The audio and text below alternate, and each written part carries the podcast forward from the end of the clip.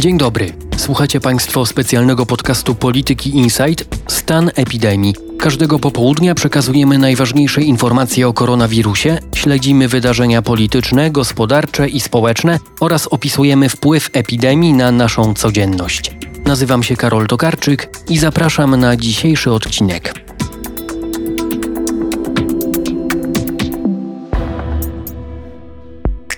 Jest piątek 8 maja. W Polsce zarejestrowano ponad 15 tysięcy osób z potwierdzonym pozytywnym wynikiem testu na koronawirusa. Ponad 750 osób zmarło. Na świecie jest ponad 3 miliony 900 tysięcy zachorowań i ponad 270 tysięcy zgonów. Liczby zmieniają się szybko, a aktualne informacje dotyczące Polski znajdziecie Państwo na stronie gov.pl ukośnik koronawirus. 46% Polaków źle ocenia działania rządu w walce z epidemią koronawirusa. Wynika z opublikowanego dziś sondażu CEBOS. 44% ocenia je pozytywnie. Najlepszą opinię o działaniach rządu mają wyborcy Prawa i Sprawiedliwości. Dobrze ocenia je 93%, a źle 3% z nich. Najsurowsi dla rządu są wyborcy Koalicji Obywatelskiej. 18% pozytywnych i 81% negatywnych opinii. Badanie przeprowadzono w końcówce kwietnia. A jak polski rząd wypada na tle innych krajów Europy? W większości państw epidemia spowodowała wzrost poparcia dla władz. W Niemczech działania rządu w walce z koronawirusem pozytywnie ocenia 81% obywateli. Przeciwnego zdania jest 13%. Podobnie pozytywną opinię o swoim rządzie mają obywatele Austrii. Wyłączając niezdecydowanych, mamy 84% zadowolonych i 16% niezadowolonych. Gorzej oceniane są rządy Szwecji 70% i Wielkiej Brytanii 61% pozytywnych ocen. Surowiej niż Polacy swój rząd oceniają za to Francuzi. Wyłączając niezdecydowanych z działań władz w kwestii koronawirusa zadowolonych jest 38% ankietowanych, a przeciwnego zdania jest 62%.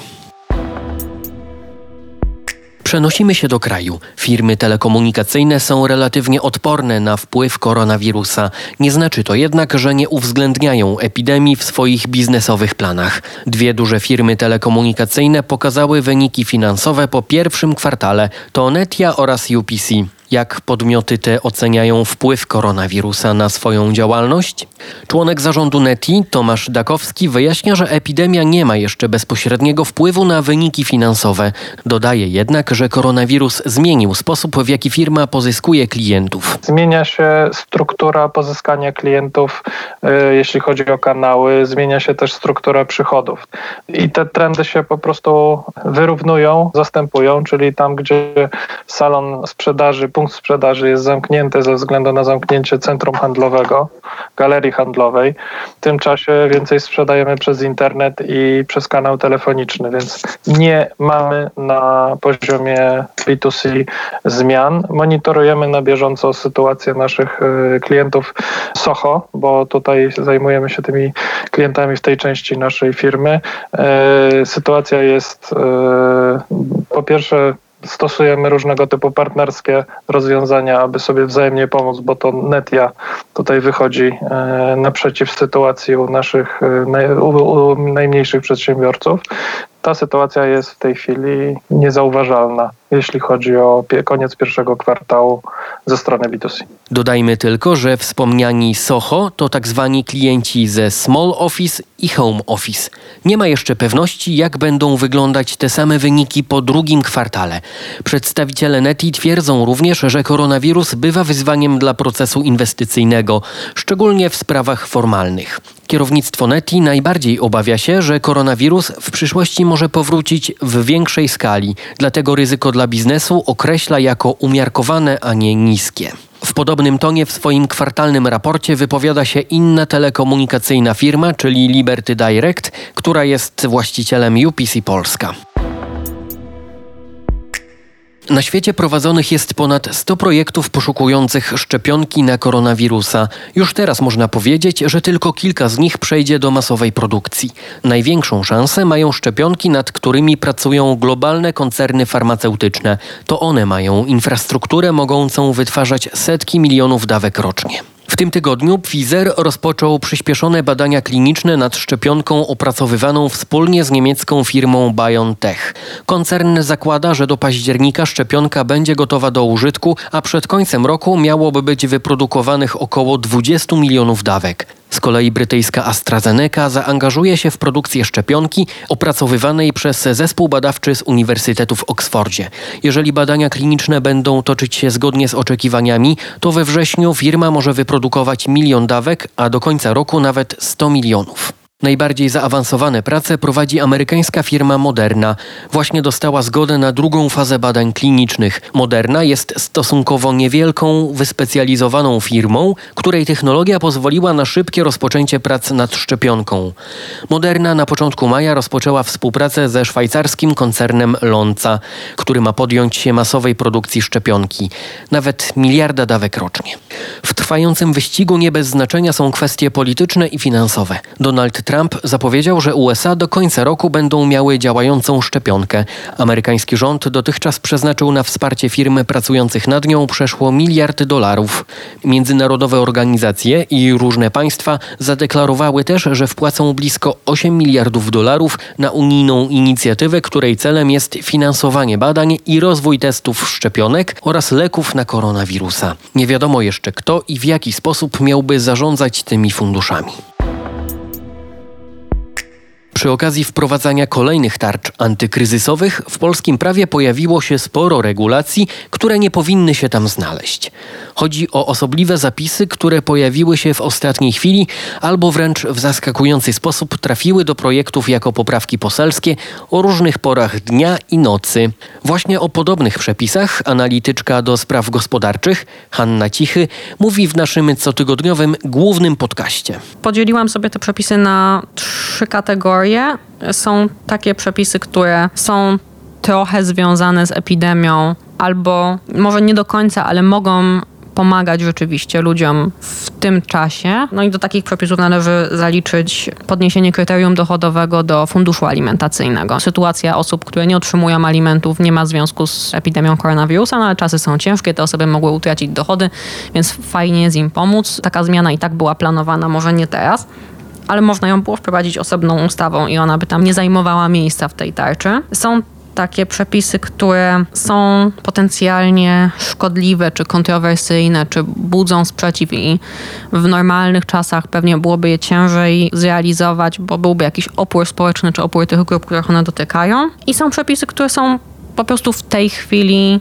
mało istotne i realizowanie ich w tych ustawach antykryzysowych jest no po pierwsze sprzeczne z techniką legislacyjną, bo w tytule tej ustawy jest napisane, że ona jest o wirusie, o epidemii i o tym kryzysie, a nie o czymś innym. A po drugie, jakby zajmuje też czas i parlamentarzystom, jakimś legislatorom rządowym, którzy nad tym pracują.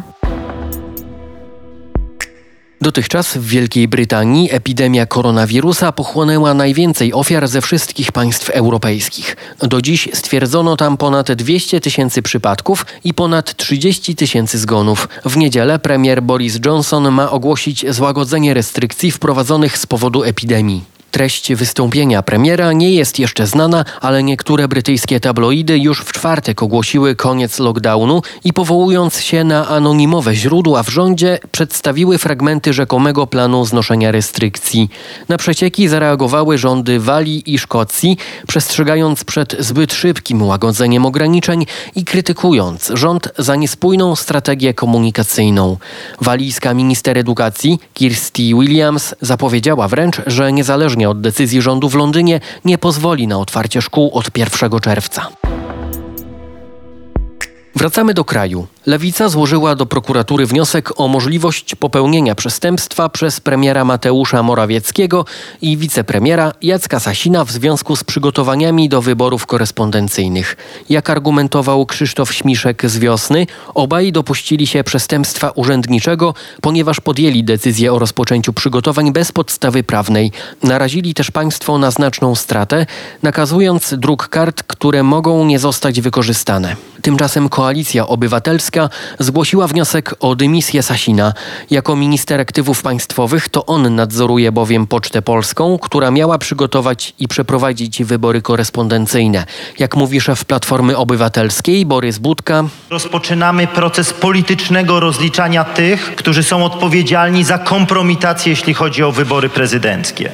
Niestety, na oczach opinii publicznej od dłuższego czasu mieliśmy do czynienia z wielkim oszustwem i mistyfikacją. Pan wicepremier Sasin, osoba, która zapewniała Polaków, że wybory da się przeprowadzić, naraziła skarb państwa na olbrzymie straty, ale oprócz tego, że naraziła polskich podatników na to, że muszą sfinansować wydatki, które zostały do tej pory poniesione, to naraziła na kompromitację państwo polskie. Dzisiaj składamy wniosek o odwołanie pana wicepremiera Sasina, ministra aktywów państwowych z tej funkcji. Dajemy jednocześnie szansę panu premierowi Morawieckiemu, by wyszedł z tej sprawy z twarzą i by zdymisjonował pana Sasina. Przypominam, że pan minister Sasin od samego początku mówił, że poda się do dymisji, jeżeli wybory w maju się nie odbędą. O coraz ostrzejszej krytyce Jacka Sasina mówi szef działu politycznego Wojciech Szacki, a pyta Ryszard Łuczyn. Wokół Jacka Sasina jest ostatnio coraz goręcej. Uderza w niego coraz gorsza sytuacja w górnictwie i, co głośniejsze, chaos wokół wyborów korespondencyjnych. Co prawda politycy PiS zapowiedzieli już, że wniosek Koalicji Obywatelskiej o odwołanie ministra aktywów państwowych zostanie odrzucony, a samo ministerstwo w oświadczeniu podkreśla, że z wyborami pocztowymi nie ma właściwie nic wspólnego, ale trudno oprzeć się wrażeniu, że pozycja wicepremiera radykalnie osłabła. Wyobrażasz sobie jego dymisję w najbliższym czasie? No przede wszystkim dymisja mu się należy i jakbym miał cokolwiek do powiedzenia w tej kwestii, to wicepremier i minister Sasin straciłby obie te funkcje. On jest takim trochę symbolem wszystkich katastrof, jakie spadają na PiS w drobniejszych i mniej drobnych sprawach. No, sprawy wyborów to wszyscy śledziliśmy ostatnio zapartym tchem te wszystkie oświadczenia Jacka Sasina, że wybory na pewno będą, później, że będą, później, że może będą, później, że będą trudne, a potem nagle okazało się, że są tak trudne, że aż niewykonalne. Więc on jako twarz tej operacji powinien ponieść e, konsekwencje. Zresztą z poprzednich lat pamiętamy różne inne jego wpadki. Jak tylko miał coś zorganizować i przygotować, to przeważnie kończyło się to organizacyjnym chaosem, że przypomnę na przykład zapomniano już trochę ustawę o metropolii warszawskiej. I też oczywiście nic z tego nie wyszło. Tak więc dymisja mu się oczywiście należy, natomiast nie oczekiwałbym jej, nie spodziewałbym się, że zostanie zdymisjonowany on ma całkiem dobre albo nawet bardzo dobre relacje z Jarosławem Kaczyńskim. Jeden z moich rozmówców twierdzi, że on poznał sekret, jak rozmawiać z Jarosławem Kaczyńskim, że ma w sobie bardzo dużo inteligencji emocjonalnej i potrafi jak mało kto w PiSie rozmawiać z Jarosławem Kaczyńskim. Drugi powód, być może bardziej polityczny niż psychologiczny, jest taki, że Jacek Sasin jest pewną przeciwwagą dla Mateusza Morawieckiego. To nie jest wielka tajemnica, że oba panowie nie przepadają za sobą. Zresztą, co ciekawe, to rzeczniczka PiSu powiedziała, że nie będzie dymisji Jacka Sasina, a nie rzecznik rządu, czy też premier, od którego teoretycznie przecież praca Jacka Sasina w rządzie zależy. E, więc myślę, że z tych dwóch powodów, a także z racji na wieloletnie zasługi dla partii e, Jackowi Sasinowi na razie nic nie grozi. Już nawet tylko dodatkiem do tych argumentów jest wniosek Platformy o jego odwołanie. No, nigdy rząd się nie ugnie pod presją opozycji. Na dziś to wszystko. Na kolejny odcinek zapraszam w poniedziałek. Nazywam się Karol Tokarczyk, a dzisiejsze wydanie przygotowali ze mną Wojciech Szacki, Ryszard Łuczyn, Paweł Wiejski i Marcin Bomba.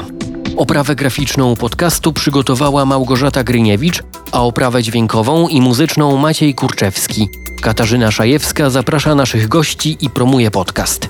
Nad produkcją i pracami merytorycznymi czuwa pomysłodawca audycji Marcin Bomba. O epidemii koronawirusa mówimy również w naszych innych audycjach. We wtorki w Energii do Zmiany, w środy w kampanijnym Dużym Pałacu i w piątki w audycji o najważniejszych wydarzeniach politycznych i gospodarczych w Polsce, Europie i na świecie. Znajdziecie nas w serwisach Spotify, Apple Podcast, Google Podcast, na SoundCloudzie i w innych aplikacjach, w których słuchacie podcastów. Do usłyszenia.